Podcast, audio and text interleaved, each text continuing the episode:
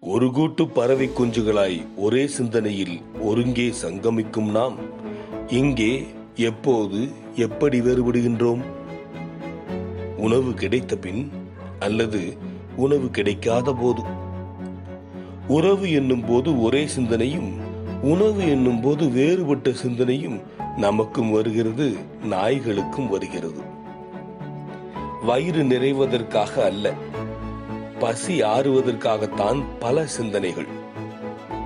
உணவு கிடைத்ததும் ஓடிவிடும் நாம் அடுத்து பசிக்கும் போதுதான் ஆதாரத்தை தேடுகிறோம்.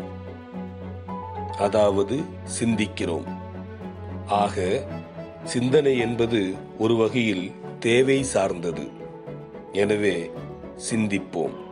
ஜன்னப்பா.